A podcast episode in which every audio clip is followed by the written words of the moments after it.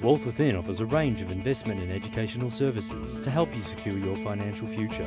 Whether you're an aspiring trader or simply want to increase the strength of your portfolio, Wealth Within are dedicated to maximising your investment returns. Hello and welcome to Talking Wealth. I'm Dale Gillham, the Chief Analyst here at Wealth Within, and today I want to chat about a, a chat. Well, chat about a chat. Um, a friend of mine came in yesterday who's, uh, geez, I've known him for a long, long, long time, and he's a trader and he's a, an analyst. He's also a forecaster and he forecasts industry trends for the government and, and industry around Australia. And he's, he's called on quite often as an expert, and he's one of these guys that's a mathematical type. And he shows you this spreadsheet, and, you, and he's one of those guys that when, when he shows you the spreadsheet, you go, oh my goodness, how the hell did you do that? I mean, he's he's a genius on these spreadsheets and what he's doing and creates graphs out of them and etc. And he's been we sent him some data about the all, on the All Ordinaries index back to I think 1875, and he's got interest rates and a whole range of other things he's put into his spreadsheet, and he does long range forecasting. But what I wanted to chat about today is something he works with his with his children. I mean, he's a baby boomer. He's older than myself, um, and so he's got his children in their in their late teens, and you know one of them's at university, and quite often he, he he says to me he said to me yesterday he said with children with baby boomers they're used to having everything. They've got their iPods they've got their PlayStations they've got their plasma TVs and surround sound systems.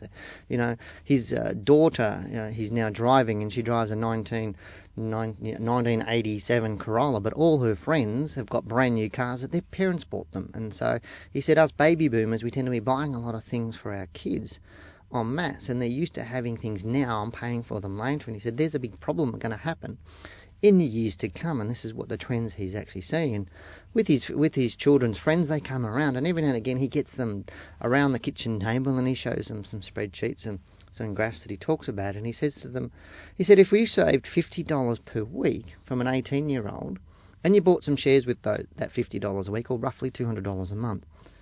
And as those shares paid dividends and you reinvested it in buying more shares, and you keep doing that until you're around 65 years old. Then he says to them, he said, okay, after 60, at, when you're 65 years old, how much money would you believe you had? And most of the answers came back at, you know, 150, 200,000, 250,000 or something like that. And then he looked at their eyes when he said to them, no, you'd have $20 million.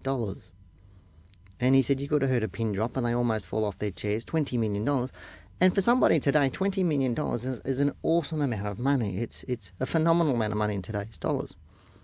But then he said to him, he said, well, you've got to realise it's not in today's dollars. Like $20 million today is a lot of money, but it's only going to be worth $1.5 million in 20 years' time in comparison. So it's like somebody having $1.5 million today. And he said to him, but that's still okay. If you retired today on $1.5 million, then you'd be quite happy with that. I mean, imagine $1.5 million, getting an average dividend yield of 4% out of that. You'd be okay because you'd probably have your own house paid off, etc and you'd have a nice lifestyle from that. But the interesting thing is that most people don't do that. They don't plan for their retirement, and we're constantly getting people in here that, uh, you know, in their 50s or uh, 55, 57, 58, 59, 60, and they're saying to us, you know, hey, look, you know, the kids have done everything, you know, they're all left home, they're starting to have, I'm starting to have grandkids, you know, I need to retire in a few years, five and ten years now they're starting to retire, starting to save for retirement. And my friend said to me, what we do is we spend 20, you know, we break our lives up in a third. We spend roughly 20 years learning, we spend roughly 20 years working, and then roughly 20 years in retirement, roughly. And so it's roughly in those thirds. And he said, what we end up doing is the 20 years or the one third that we end up working, we only start saving for retirement in the last part of it generally.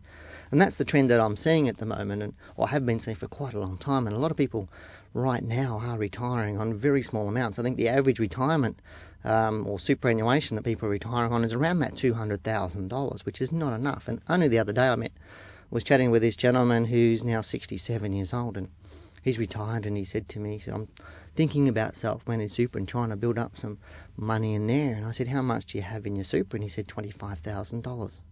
This gentleman's retired and so is his wife. And to me, and he's living on a full government pension. And I said, "How are you coping?" And he says, "I'm, I'm really. It's more of, I'm not. It's, it's, it's really tough, and it's more of an existence rather than a lifestyle. And, and to me, that's really sad that somebody's worked all their life to not have a lot of money. I mean, he owns his own house, which is great, and he's got in a nice location and a really nice area, so his house is worth quite a bit of money. But at the end of the day, how do you keep that maintenance on that house up if you're not getting much money? And this is a story we're seeing all the time. And the story of compounding, all that what we talked about with the $50 a week, is so powerful. And I remember speaking to an accountant probably 13 or 14 years ago uh, when I was in this area and teaching people and helping people create some wealth. And uh, the accountant said if you put, if you get a 20 year old and you ask them to put $1,000 into shares every single year for 10 years, by the end of uh, once until they're 30, so $10,000 capital goes into it.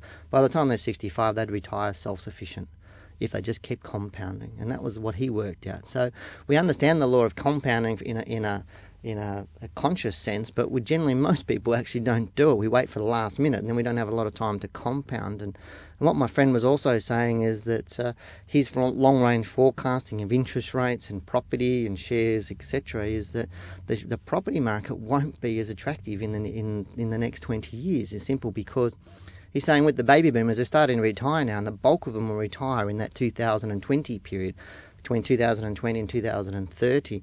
And these people won't have enough money to retire on, and so they won't be able to maintain their lifestyle, and their children are going to need to be looking after them. So he sees what's going to be happening is the big houses are going to start getting onto the market. Um, and so therefore we're going to get a bit of a flood of houses on the market. So the houses won't be getting the same results as what they have been in the past. I mean, traditionally we talk about housing doubling every 10 years, and he's expecting that over the next 20 years to drop down to roughly every 50% every 10 years growth. So housing he's, he's predicting won't be the investment vehicle from 2020 onwards. So, but he still says that right now is still a really great time to buy a property because you're still going to get that move up into that 2020 and people with blocks that you can subdivide. Um, would be great because there's, instead of having you know, a, a $500,000 block with one house on it, you'd have two houses on that block because obviously the baby boomers will downsize into all of that. So this, it's quite interesting what he was talking about, and, and I thought, well, I'd share that with you today. And this gentleman is, as I said, is, is, is a mathematical I call him a mathematical genius. Some of the stuff he's worked out for me and helped me with is, is phenomenal. Um, but it was just interesting to chat about all that and, and, saying that now you really can't wait. And if you're if you've got children and everything else, and you're thinking about okay retirement in 20 years, what am I going to do? You really need to start now, and you really need to start putting money into your investments, whether it be shares or property, and, and building up your wealth. Because he's also saying that you know there won't be any pension, you know, in the next 20 years. It'll just drop to nothing, and we're already seeing that. I mean, when we first back in the 70s or the 60s or 70s, there was one wage in a house, and they people bought houses from the 70s onwards. What we ha- what happened is that. Uh, uh, you know, we started getting you know 1.2 wages or 1.4, and now it's two wages uh, buying a house. So we're having mum and dad are putting all the couples are putting both wages into buying houses and everything else. So everything's getting more expensive. But he sees a bit of a reversal of that happening, um, and things houses becoming a bit cheaper. Not, not no sort of dramatic crashes in property or anything, but he says a whole changing of the shift in everything, which is just normal human evolution, I believe.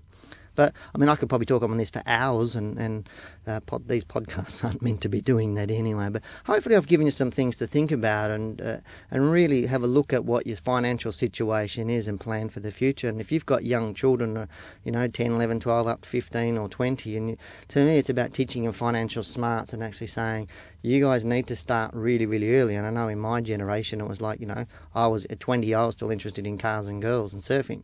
And you know, it wasn't until I was sort of 25 I was really starting to get into thinking about wealth. And when I, when you get married, you start thinking about it even more, and you start building it. But if you can start your kids earlier, start them at you know with, at young ages and teach them about financial management, um, how to invest, and, and how to build up their wealth. Because fifty dollars a week, once they start working, putting fifty dollars a week instead of instead of putting it onto clothes and everything else, put it into your investments um, your kids will be looked after quite well in their retirement age. So I'll leave you with those thoughts and uh, hope you've enjoyed listening to Talking Wealth today. I'm Dale Gillham, the Chief Analyst at Wealth Within. Take care.